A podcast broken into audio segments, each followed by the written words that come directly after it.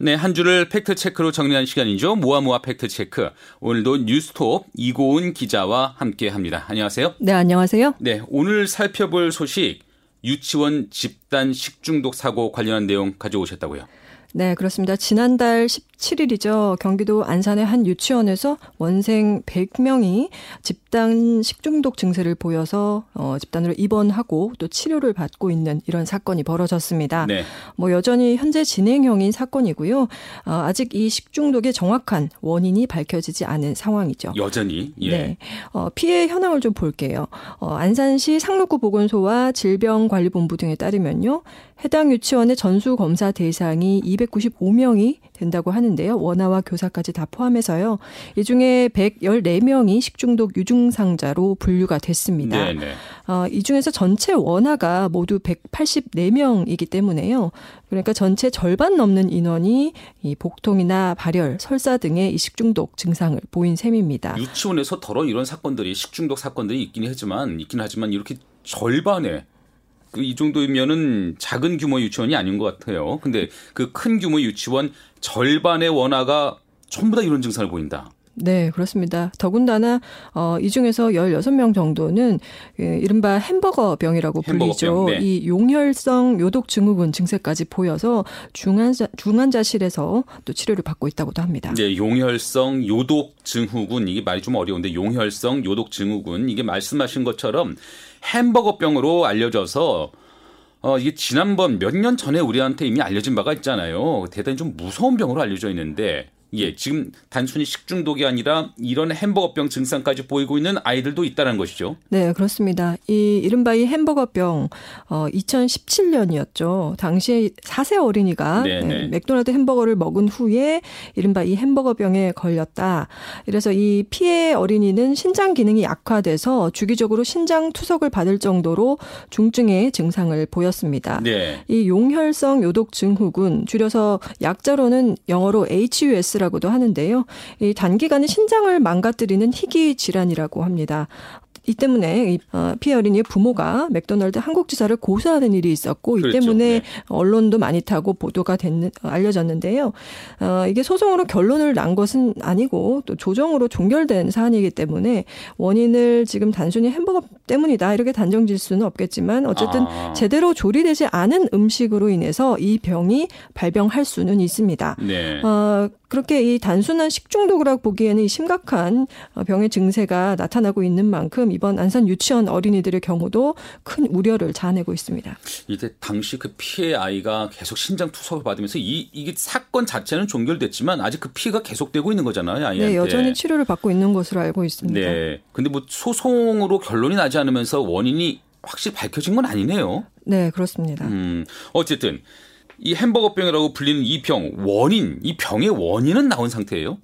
네, 이 병 자체가 처음 알려진 건 1982년으로 거슬러 올라가서 네. 어, 역시 미국의 맥도날드에서 햄버거를 먹은 수십 명의 어린이가 이 병의 증상을 보였고요. 그때 당시 원인으로는 O157균에 감염된 쇠고기 패티 이게 들어간 햄버거를 섭취했기 때문이다 이렇게 알려졌습니다. 네네. 네. 그러니까 이 HS가 그 처음으로 보고된 사례고요.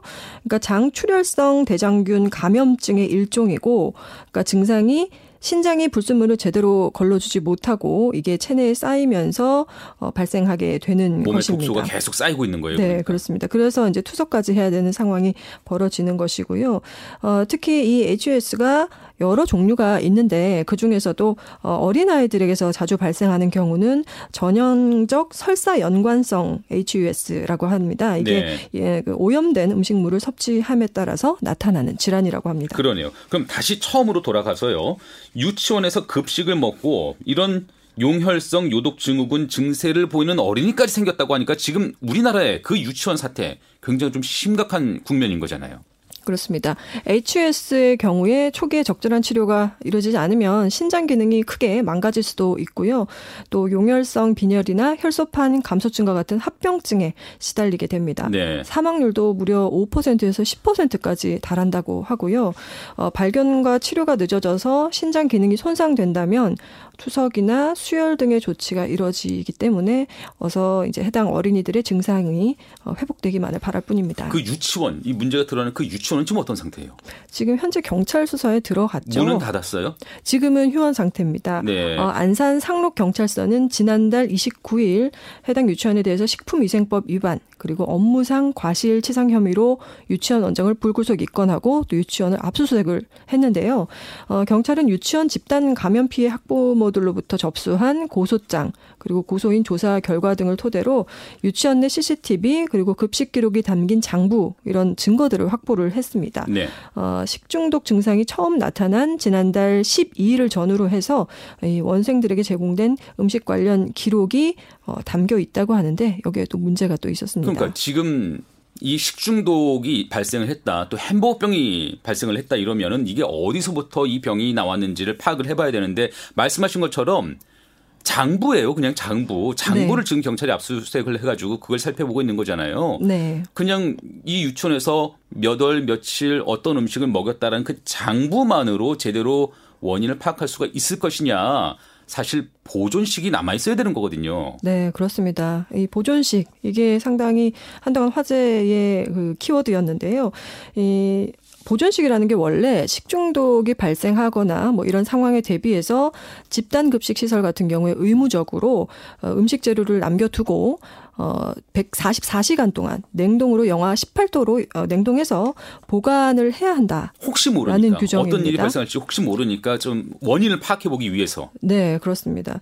근데 이 그 유치원이 집단 감염 사고 발생 이후에 원인균을 찾는데 중요한 단서가 될 수 있음에도 불구하고 이 보존식을 남겨두지 않아서 일부 남겨두지 않아서 논란이 됐고요. 네. 어, 학부모들은 이 때문에 이 원인이 규명되지 않은 상황에서 보존식을 일부 보관하지 않 않은 것 이것이 결국 증거를 인멸하기 위한 것이 아니냐 이런 의혹까지도 어, 내고 있습니다. 그러니까 진짜로 정말 잘못이 드러나는 거를 감추려고 일부러 이 보존식을 없애버렸던 거 아니에요? 글쎄요, 아직까지는 이 진술들이 좀 엇갈리고 있습니다. 네. 유치원 원장 같은 경우는요, 간식의 경우에는 보존식을 보관해야 한다는 점을 몰라서 그랬다라고 하면서 음. 고의로 폐기한 게 아니다. 그러니까 고의로 증거를 인멸하려고 했던 건 아니다라고 진술을 했는데 네. 그 이후에 유치원 조리사의 진술이 또 엇갈렸어요. 남은 음식이 없었기 때문에 이뭐 된장국 등 일부 보존식은 보관하지 못한 것이다. 이렇게 진술을 하기도 했습니다. 네, 네. 어, 해당 유치원이 이제 10일부터 1일부터 15일까지 6가지 종류의 간식과 점심 보존식을 보관하지 않아서 과태료 50만 원 정도만 부과를 받았거든요. 현재까지. 네. 그런데 그 내용을 보면은 6가지 중에 2가지는 또 점심 급식이었어요. 예, 예. 그러니까 원장 말대로 어 간식은 보존식을 보관해야 되는지 몰랐다라고 하는 해명이 앞뒤가 안 맞는 부분이고요. 또 경찰이 이 부분에 대해서도 사실관계를 확인 중입니다. 간식뿐만 아니라 급식에 대해서도 보존식이 없었다. 네네. 네. 그리고 식중독이 뭐 주식에서만 나옵니까? 간식에서는 식중독이 그렇죠. 안 나옵니까? 그럼 네네. 어떻게 합니까? 그러니까 간식이 보존식 대상을 좀 몰랐다. 이 말 자체가 사실 납득이 안 돼요. 네, 그렇습니다. 좀 말이 안 되는 변명이고요. 어, 유치원이나 어린이집 원장 그리고 영양사 등 이 어린이 어린 유아교육 기관뿐만 아니라 뭐 여러 그 어, 집단 급식 시설 네. 관계자들도 네. 수시로 이 급식과 관련한 교육을 받게 되어 있고요. 근데 이렇게 간식이 보존식 대상이라는 거를 모른다라는 것은 아주 힘 이, 해하기 힘든 그런 해명 같습니다. 네. 더군다나 여기에 또 기름을 부은 것이 그 이재정 경기도 교육감의 경기도 그 발언이 네. 있었죠. 어, 지난 29일에 그 해당 유치원에서 간식을 보존식으로 보관하지 않은 문제에 대해서 간식은 법적으로 보존식에 해당하지 않는다라는 어, 말을 방송 인터뷰에서 했다가 굉장히 구설에 올랐었던 적이 있습니다. 마치 유치원 원장을 비호한 듯한 그런 발언으로 좀 들려서 네. 지금 그렇게 아, 옹호하는 발언이 나올 상황이 아닌 것 같은데. 네. 그 예. 해당 예. 그 이 교육감이 언급했던 그 법은 식품위생법 88조 어, 2항에 관한 내용인데요. 네. 예, 여기에 이제 간식이 적시되지 않았, 적히지 않았다라는 음. 취지로 말했다고 또 해명을 하기도 했습니다. 네, 근데 네. 어, 해당 법 88조 2호 2조 2조를 보면 그 조리 제공한 식품의 매회 1인분 분량을 그 144시간 동안 보관할 것 이렇게 되어 있습니다. 네. 그러니까 네. 간식이라는 말이 굳이 들어가진 않았다 뿐이지 간식은 제외한다라는 말은 아니거든요. 그렇죠. 당연하죠. 예, 그렇기 네. 때문에 어, 이런 또 발언에 굉장한 이제 논란이 이어졌던 것 같습니다. 예, 사실 이게 사립 유치원들의 부실 운영, 운영 부실 문제가 어제 오늘 얘기는 아니잖아요. 네. 몇년 전에도 떠들썩했고, 근데 이번에 문제가 된 이 유치원도 몇 해 전에 이런 식중독 말고도 다른 비리 사항들이 적발되기도 했다. 이런 소식도 있었어요. 네, 이번에 식중독 사건이 일어난 유치원의 경우는 당시 감사에서 그 실제 사용돼야 할 예산을 다른 곳에 사용했다. 그래서 이제 적발됐던 사례가 있었다고 하고요. 네. 뭐 이뿐만 아니라 그 사실 2018년 당시 그 사립 유치원 비리 문제가 터졌 잖아요. 그때도 네. 경기도 지역 유치원들이 또 유독 많이 지적됐던 바가 있었습니다. 아마 청취자 여러분들도 기억하실 겁니다. 뭐 원장이 명품백을 사드리기도 했었고요. 네. 유치원비로 또 비아그라를 사고 했던 일로 많은 분들이 충격을 받기도 했었는데 뭐 그것도 분노를 샀지만 가장 중요한 거는 아이들 먹거리의 안전성 또 그 신뢰성을 높이는 그런 일이잖아요. 그렇습니다. 당시 이제 사립유치원 비리 문제가 터져 나왔을 때도 사실 정작 중요한 것은 이런 아이들의 먹거리 문제나 안전 문제다 이런 지적들이 많아 나왔었는데 네. 어 최근 5년 정도, 5년간의 경기도 교육청이 공시한 사립유치원 감사 결과 보고서를 살펴보면 네. 이렇게 급식실이나 주방을 제대로 관리하지 않고 그래서 경고 이상의 지적을 받은 사안이 어 10건 이상에 달했습니다.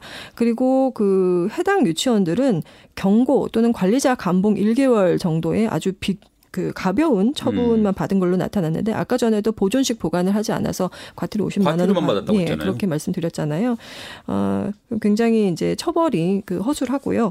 결국 급식 관리 부실 문제를 과거에도 많이 어, 논란이 되어 왔지만 제때제때 시정하지 못한 것 이런 것들이 이번 그 식중독 사태로 이어진 것이 아닌가 싶습니다. 예. 어, 많은 사립 유아교육 기관들이 그 정부와 아, 그 정부의 감시와 또 규제망의 사각지대에 놓여 있다고 봐야 할 텐데요.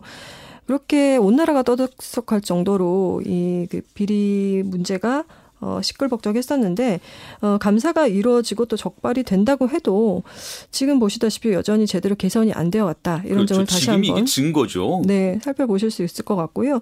또 2018년 당시에 그 박용진 더불어민주당 의원이 명단을 공개를 했었잖아요. 네. 이제 2013년 이후에 전국 17개 시도교육청 감사 그 적발 유치원이 모두 1,146곳이었어요. 네. 근데 감사를 진행한 곳은 2천여 곳 정도였고요. 음. 더 중요한 것은 이제 이 시기에 전국 유치원 수가 6천여 곳이었습니다. 그러니까 정리하면 전체 유치원 수가 6천여 곳인데 감사를 진행한 곳이 3분의 1인 2천여 곳에 불과했고 그곳 중에 2천 곳 중에 1,146곳에서 문제가 드러났다. 그렇습니다. 그러니까 제대로 어, 감사가 진행이 되지 않는 것도 문제고 음. 정작 감사를 진행을 하면 어, 문제가 될 만한 소지가 있는 원들이 굉장히 많다라는 네. 점이고요. 어, 또 당시에 이제 보면은 공개됐 던 곳들 외에도 더 심각한 비리를 저지른 곳들도 많았거든요. 네. 그런데 그곳들은 이제 감사 결과에 불복종해서 그 소송 중이었기 때문에 음. 명단을 공개할 수 없어서 공개하지 못했다 이런 사례도 있었습니다. 그러니까 좀 더 그 실체를 어, 살펴보면 상황은 더 심각하다라는 걸 알 수 있겠습니다. 많은 문제들이 있다 알고는 있는데 이게 어쩌면 빙산의 일각일 수도 있다 이런 얘기네요. 네. 아, 이런 행태로 피해를 겪는 거는 결국은 유치원에 맡겨진 우리 어린 아이들입니다. 특히 특히나 그 아이들이 먹는 먹거리가 비리와 부정의 가장 약한 고리로 지목됐다라는 게 더 가슴이 아픈 것 같아요. 네, 그렇습니다. 어, 식자재를 갖고 이렇게 부실하게 관리하거나 또 특정 업체와 수의 계약을 맺으면서 회계 부정을 저지르는 문제 결국 이렇게 이어지는 건데요. 네. 뭐 언론에서 많이 보도돼서 아실 텐데 뭐 계란 몇 개로 몇백 명의 아이들의 뭐 계란국을 끓였다는 뭐 예, 기적을 예. 보여준 이런 사례도 있었고 또 수박 한 통을 모두 원생에 나눠 먹었다 이런 이야기 들으면 정말 뭐 분노 이게 무슨 뭐 6, 70년대 얘기도 아니고 예, 분노가 입니다. 또 저 역시 한 사람의 그 어린 아이들의 부모로서 네. 어, 이렇게 비용을 아끼고 줄이기 위해서 어, 아이들 먹거리를 줄이고 또 이걸 또 고스란히 유치원 수익으로 가져가려다 보니까 이렇게 아이들 먹을거리로 장난치는 이런 현실이 어, 이어지는 것 같습니다. 네. 유치원 원장 또 유치원을 운영하는 그 운영자들 입장에서 한 푼이라도 좀 줄이려고 그랬다면 네. 혹시 혹시라도 이게 자격을 갖춘 제대로 된 영양사가 그 유치원에 배치됐더라면 이런 일을 막을 수 있지 않을까 그런 생각도 드는데 네. 그런 영양사조차도 없었다면서요. 네. 현재 이제 원화수가 100명 이상인 유치원은 영양사를 둬야 하는데요. 보통 영양사 한 명이 다섯 곳의 유치원까지 맞는 경우가 많습니다. 네. 물론 이게 불법은 아닌데 불법은 아니에요. 예, 예. 유아교육법 시행 규칙에 이 100명 이상의 유치원은 면허를 받은 영양사 한 명을 배치하되 네. 같은 교육청 관할 구역 안에서는 다섯 개 이내 유치원을 그 공동으로 영양사를 둘수 있게 하고 있습니다. 아, 불법은 아니고 그러면 이런 일들이 그냥 일반적으로 횡행하겠네요. 네. 그럼 이, 이런 문제 뭐 영양사를 제대로 하나씩 하나씩 배치하는 그런 것들이 법적으로 좀 이렇게 제약이 한계가 있다면 네. 좀 이런 문제 근본적으로 막을 수 있는 방안 다른 건 없나요? 이게 뭐 급식 문제에 대해서는 육아 교육부만 적용이 되는 거예요? 어, 현행법상 이 두 개의 법을 적용을 받는데요. 예. 유아교육법 시행 규칙 그 말씀드렸던 것 외에 식품위생법이 있는데 이게 네. 50인 이상 유치원에는 영양사를 고용하도록 되어 있다라는 네. 네. 겁니다. 예. 그런데 이제 이 두 가지 법이 뭐 말씀드렸다시피 충돌을 하고 있잖아요. 아, 더 나은 거 적용하면 안 돼요? 그러니까 말입니다. 예, 결국 이제 식품위생법 기준을 유아교육법의 시행 규칙만으로 대폭 완화를 해준 겁니다. 아. 그래서 더 강한 기준을 적용해도 모자랄 판에 이렇게 피해갈 수 있는 그 규정을 마련을 해둔 거죠. 어쨌든 현재 그 상황이 불법은 아니라는 건데요. 네. 이런 방식으로는 영양사가 제대로 역할을 할 수 없는 거네요, 구조적으로. 네, 당연히 그렇게 되지 않는 거고요. 그러니까 현황은 어, 유치원에 한 곳당 적게 이제 월에 10에서 20만 원 정도의 수임을 받고 네. 식단, 뭐 식재료 검수, 조리, 배식, 청소 과정 점검 등 이런 모든 과정을 한 영양사가 도맡아 해야 하는데 이걸 한 곳에서 하는 것도 아니라는 거잖아요. 그렇죠. 한 사람의 영양사가 다섯 곳까지를 맡아서 한다라고 한다면 하루에 모든 곳을 다 불가능한 할 수가 없는 것이고 관리하는 건. 네네. 이들 영양사가 또 특히나 비정규직이기 때문에 네. 그 부실 식단 그리고 부실 검수로 이어질 수밖에 없다는 겁니다. 음. 그래서 뭐 청취자 여러분도 상상해 보시면 결국 이건 뭐 이름만 빌려주는 그리고 명목상 식단만 이렇게 보내고 많은 이 영양사 면허 대여 수준에 그친 게 아닌가 이렇게 볼 수밖에 없을 것 같고요. 자, 공동으로 영양사를 영양사가 공동으로 이렇게 역할을 한다지만 어떤 유치원은 한 번도 가보지 않은 그런 유치원들이 많겠네 수두룩하겠네요. 그럴 수 있겠습니다. 어 그리고 이게 결국 회계 부정으로 이어질 수밖에 없는데 네. 경기도의 한 대형 유치원은 이제 출근도 않고 이 전혀 어 검식이나 배식 뭐 이런 자신의 의무를 하지 않고 식단표만 이메일로 보낸 이런 업무를 한 영양사에게 급여로 670여만 원 이렇게 부풀려서 이게 집행을 했다. 이런 그 회계상에 어 문제가 있어서 적발되기도 했습니다. 이 과연 이 돈이 어디로 갔을까요? 참, 예.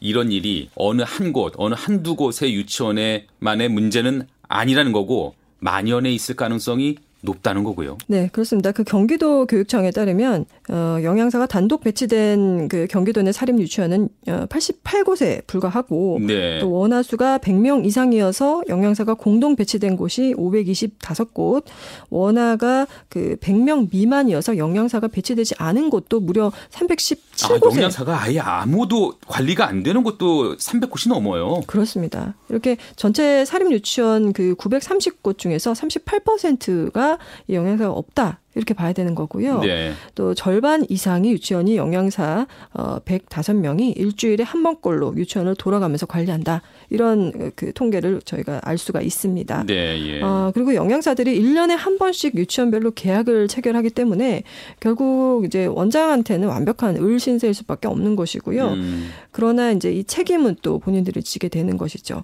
이게 영양사분이 어찌 보면 그 어린이들의 먹거리 안전을 위한 최후의 보루 같은 그런 역할을 할 수도 있는데 네. 그 역할을 지금 전혀 수행할 수가 없는 환경이네요 여건상. 네 그렇습니다. 예 지금 말씀해 주신 게 사립 유치원 상황이었어요. 사립 네. 유치원. 그럼 공립 유치원은 어때요? 공립은 좀 사정이 낮습니다. 경기도 내 공립 단설 유치원의 경우는 어 78% 정도가 영양사가 단독으로 배치되어 있었고요. 네. 어, 공동 배치된 곳은 25곳 정도고 배치되지 네, 네. 배치되지 않은 곳은 한 곳도 없었습니다. 이래서 사람들이 공립을 가려고 하는 거거든요. 그렇습니다. 네. 또 병설 유치원 같은 경우는 이제 초등학교에 소속돼 있잖아요. 네. 그러니까 영양교사가 또 관리를 하고 있고 그 영양교사 관리 밖에 있는 병설 유치원은 없다고 봐야 합니다. 음. 유치원 영양사의 고용 형태 역시 공립은 영양사를 무기계약직으로 고용을 하지만 네. 사립은 대부분 단기 계약직이어서 정확히 파악조차 안 되는 현실입니다. 예. 공립 유치원에는 더 많은 영양사가 또 아, 무기계약직으로 조금 더 책임감 있게 네. 역할을 수행할 수 있다면 사립 유치원에서는 전혀 그렇지 않은 환경이라는 말씀이시고요. 네. 예, 지금까지 유치원에 대한 상황을 짚어봤는데 그런 궁금증은 유치원 말고 초등학교, 중학교, 고등학교는 또 어떤가 이 상황도 궁금해요. 네, 아까 말씀드렸던 그 법이 식품위생법 적용을 받는다고 했잖아요. 유치원의 경우는. 네. 그런데 초중고교는 학교 급식법을 적용을 받습니다. 아. 이게 결국 관리와 이 감시 체계의 차이가 있는데요. 예. 식품위생법에 따르는 유치원은 관할 지자체의 검사를 연 1회 이상을 받아야 한다라는 규정이 전부고요. 네. 반면 초중고교는 학교 급식법에 따라서 인원수와 상관없이 교육청의 위생 위생 안전 점검을 연 2회씩 받게 돼 있습니다. 음. 어, 결국 그래서 학교 급식법에 유치원도 포함시켜야 하는 부분 여기까지 이 문제 해법으로 살펴봐야 할 부분으로 꼽히고 있습니다. 예. 아니 같은 교육기관인데 유치원이라고 해서 조금 더 느슨한 식품위생법을 적용받고 또 초중 고등학교는 조금 더 엄격한 학교 급식법을 적용받고 이것도 좀 이해는 안 되네요. 같은 교육기관으로서 더군다나 안전에 더 취약할 수가 있잖아요. 어린이들이 네, 더 나이 어린 어린이들이 엄격한 법의 적용이 좀 가리지 않고 이어졌으면 좋겠습니다. 그런데 이렇게 문제가 드러났을 때 엄히 처벌하는 일도 중요할 것 같아요. 아까 말씀하신 거는 지금 뭐 보존식이 없어져도 과태료 처분에 불과하고 뭐 이랬다고 말씀해 주셨는데 문제가 드러났을 때 엄벌에 처해져야 그래야 이제 스스로 늘 경계하는 마음도 생길 것 같고요. 네.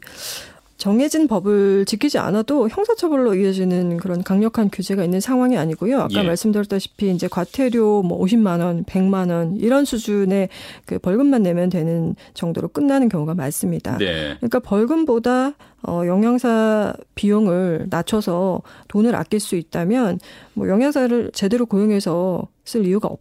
잖아요. 예. 그래서 어린이집이나 유치원은 이런 또 그 일반 음식점이나 식품 공장처럼 영업 정지 이런 그 행정 처분을 할 수도 없는 부분이고요. 음. 결국 이렇게 손방망이 처벌과 허술한 그 감시 관리 체계가 계속 이런 문제를 낳는 악순환을 가져오고요. 또그 피해가 결국 우리 아이들한테 고스란히 돌아오게 되는 것 같습니다. 손방망이 처벌 그럼 이제 현재 상황에서 가능한 처벌, 가능한 그래도 좀 이렇게 좀 엄격하게 처벌하려면 어떤 방안들이 좀 있어요? 일단 이제 유치원에서 그 문제가 있는 식재료를 공급을 했다라는 네. 것이 이제 그 인과관계가 밝혀져서 이게 규명되면 형사처벌 대상이 될 수 있습니다. 네. 이제 식품위생법 4조 이제 10년 이하의 징역이나 1억 원 이하의 벌금에 처해질 수 있고요. 어, 또 업무상 과실치상 혐의를 받을 수도 있습니다. 그렇지만 지금처럼 보존식도 없는 상황에서 원인이 과연 밝혀질 것인가? 그러니까 지금 수사를 하긴 해도 이게 서류만 가지고는 잡아낼 수가 없잖아요. 그렇습니다. 그래서 과연 형사처벌까지 이어질 수 있을 것인가 좀 의문이 남고요. 네. 또 관리 부실로 인해서 행정기관에 제대로 보고하지 않은 부분 이 정도만 적용이 된다면 또 집행유예를 받고 유야무야 처리될 가능성도 없지 않아 보입니다. 말씀하신 것처럼 이렇게 좀 법이 좀 허술하다면 법이 미흡하다면 이제라도 좀 법이 개정되고 정비되고 그럴 필요가 있을 것 같아 보이는데요. 이런 네. 이런 노력들은 없었어요? 어, 아까 말씀드렸다시피 이제 빈 구멍들도 있고 네. 좀더 강화돼야 될 부분이 완화되어 왔던 이런 측면들도 있, 있는데요. 그 유아교육법 시행 규칙이 2005년에 마련이 됐는데 벌써 15년이 시, 지났지만 별로 나아지지 않고 있고요. 네. 올해 초에 그 학교 급식법 개정안이 통과가 됐는데 영양사 채용 조항이 빠져 있었습니다. 음. 어, 사립 유치원 비리를 제기했던 박용진 의원 같은 경우는 언론에 교육부가 영양교사를 반드시 배치하도록 해야 한다는 부분에 난색을 표했다 이렇게 인터뷰를 한 적도 있었거든요. 교육부가 네. 아니 오히려 나서서 좀 법안을 좀 마련하고 정비를 해야 될 교육부가 왜 그랬을까요? 결국 이제 뭐 유치원 단체들로부터 압력과 로비가 상당하다라는 거거든요. 아하. 이제 결국 정치권과 정부가 이런 입김에 손을 들 수밖에 없는 이런 현실을 말해주는 거고요. 네. 이제 교육부는 사립 유치원이 영세하기 때문에 영양교사 배치를 신중히 검토하라 이런 의견을 냈는데 굉장히 소극적이고 네. 결국에는 네. 개정안에서는 빠지게 됐습니다. 아니 안전이 먼저일까요? 돈이 먼저일까요? 이게 단순할 것 같은데 사실 유치원과 어린이집 원장들이 좀 뭐랄까 이른바 뭐 지역 유지로 정치권에 상당한 영향력을 행사하고 있는 거는 사실 알만한 사람들은 아는 그런 현실이거든요. 그렇다 해도 그렇다 해도 그런 구조가 어린이들의 건강 문제로까지 이어지게 해서는 안 될 것 같아요. 네, 그렇습니다. 어, 2년 전 2018년 유치원 감사 결과에서도 그 결국 국감에서 박용진 의원이 문제를 제기했고 또 이전에는 비영리 단체죠. 정치하는 엄마들이 유치원 실명 공개를 요구를 해 왔습니다. 네, 네. 그런데 아까 말씀드렸다시피 이제 그 유치원과 어린이집 원장들이 입김이 세다라는 게 음. 여기서 굉장히 단적으로 드러나는 게 그 교육부가 감사에 적발된 유치원에 대한 실명 공개가 적법하냐 아니냐 이렇게 실명 공개된 요구가 있었으니까요. 네. 여기에 대한 이제 내부적인 논의와 또 이게 가능하다 그 적법하다는 유권 해석을 내부적으로 받아놨다고 해요. 네. 그럼에도 네. 불구하고 명단을 공개하지 않았고 뒤늦게 터졌던 겁니다. 아이고. 그만큼 유치원 눈치를 본다는 뜻이겠죠. 예. 어, 유치원과 어린이집 원장들이 지역 여론을 뭐 주도하는지는 잘 모르겠습니다만 그렇게 정치권에서는 여기고 있는 부분이 있고 또 정치적인 영향력을 갖고 있기 때문에 알아서 몸을 사리는 이런 네. 부분들도 굉장히 큽니다. 이렇게 정치적인 표 계산에 따라서 결국 우리 아이들의 건강을 해치게 된다라는 점을 생각하면 과연 우리나라가 그 저출생 문제를 우려하는 그런 국가가 맞는지 의문을 품을 수밖에 없습니다. 네. 뭐 저출생 문제가 심각한 나라에서 아이들 먹거리조차 제대로 관리되지 못하는 아이러니라니까 이게 국가가 뭘 위해 존재하는가 생각해 보지 않을 수가 없는 것 같습니다. 오늘 팩트 체크 여기까지 듣도록 할까요? 네, 감사합니다. 네, 지금까지 뉴스톱 이고은 기자와 함께 했습니다. 네, 김정은의 주말 뉴스쇼 잠시 후 3부에서는 이번 주 주요 국제 뉴스 살펴보고요. 이어서 김현정의 뉴스쇼 화제 인터뷰들 다시 들어봅니다. 잠시 후에 뵙겠습니다.